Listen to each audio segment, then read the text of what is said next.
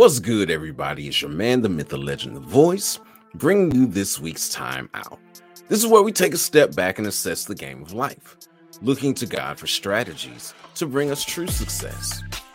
This week's thought one day contract. Throughout the course of an athletic career, it's common that players will change teams. Athletes like Magic and Bird, who are not only the face of the league, but were synonymous with their teams. They're a rarity. Greats like Frank Thomas and Emmitt Smith played their last game with Oakland and Arizona, respectively. They signed a one day contract to retire with the teams they built their careers with. To sign a one day contract means there were probably some hurt feelings and offenses that were put aside to make this happen. Being traded or cut, testing free agency, or rejecting a contract offer are all things that lead to players going elsewhere. Regardless of the circumstances, both player and team let bygones be bygones and reconcile to sign that one day contract. Though not a one day deal, Peter and Jesus had to reconcile. In Luke chapter 22, verses 31 to 34, Peter told Jesus that he would not deny him. And Jesus turned around and said, Oh, yeah, okay. Well, you're going to do it three times. And I believe that Peter believed what he was saying.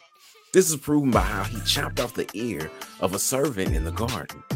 But around a charcoal fire in the chief priest's courtyard, Peter had a change of heart.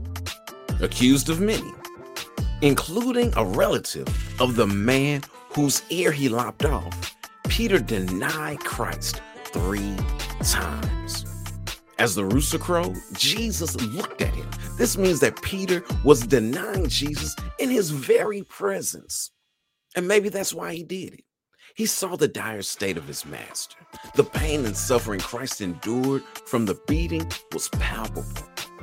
Like when on the sea, Peter's faith failed once again, this time causing him to flee, crying in agony.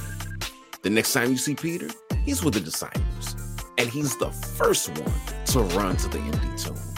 After making a couple appearances to the disciples, Jesus showed up on the shore as about half of them went fishing. Sitting around a charcoal fire where he made breakfast, he asked Peter if he loved him and affirmed Peter's position through the instructions he gave him on how to care for his people. Jesus caused Peter to confess his love as many times for Christ as he denied him. Peter entered into covenant with him once more and will go on to fulfill Jesus' prophecy by being the foundational leader of Christ's church.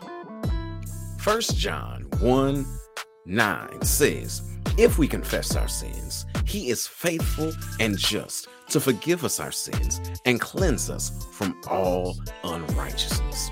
So here's the play no matter how great the offense, if you have a mind to ask for forgiveness, Jesus wants to grant it. He died a horrendous death to free us from sin and wipe out all that we've done wrong. He's waiting with open arms to welcome us home. It's your man, the myth, the legend, the voice, with this week's time out. All right, time to get back in the game of life. Until next week, ready, break.